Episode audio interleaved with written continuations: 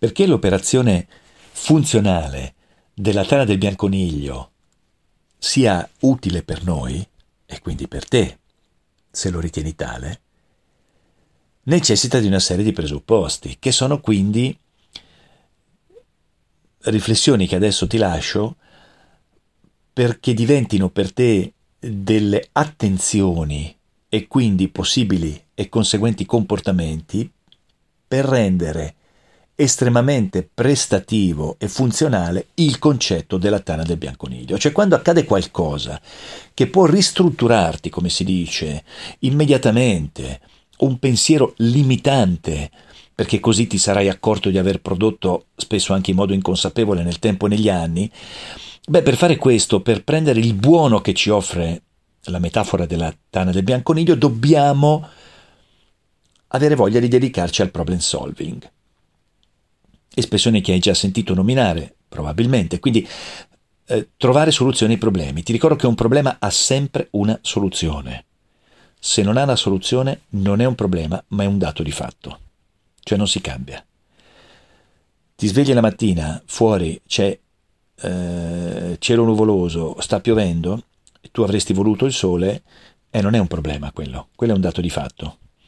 C'è gente che si incazza tutto il giorno perché avrebbe voluto il sole e ha trovato l'acqua e vorrebbe risolvere quella situazione che non è risolvibile. Sono d'accordo che puoi rimanere deluso rispetto a un'aspettativa, ma poi è un dato di fatto, immediatamente trova una soluzione possibile alla gestione del dato di fatto.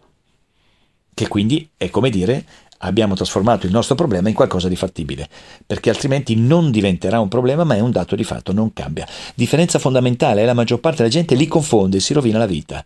Quindi volontà di agire problem solving, è accaduto qualcosa, mi ha cambiato un processo di pensiero, ho la voglia di trovare nuove soluzioni con nuove idee, nuovi comportamenti.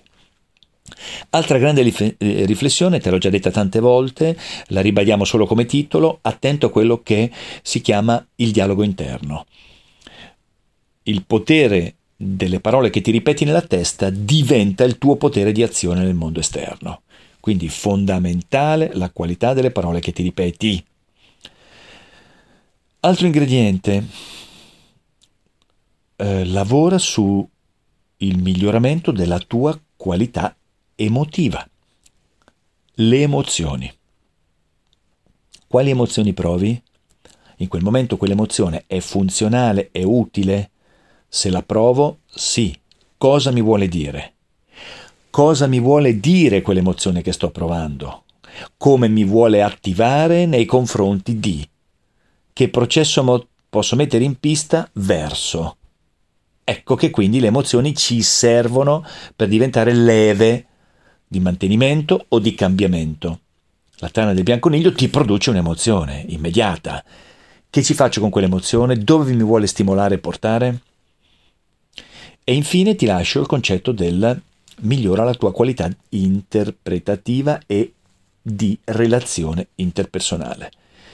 Quindi una volta che ho reinterpretato il processo, comincio a comunicarlo a me stesso e al mondo esterno in un altro modo. Quindi agisco comportamenti diversi. Questi comportamenti diversi in automatico mi porteranno ad un percepito mio e di come gli altri mi, mi, mi percepiscono, che va a giocare su quello che in passato abbiamo chiamato il circolo virtuoso dell'autostima. Tu stimi gli altri, gli altri stimano te, tu cominci a stimare di più gli altri e tutto riparte in modo più produttivo, più sereno, più equilibrato per te e per il tuo mondo.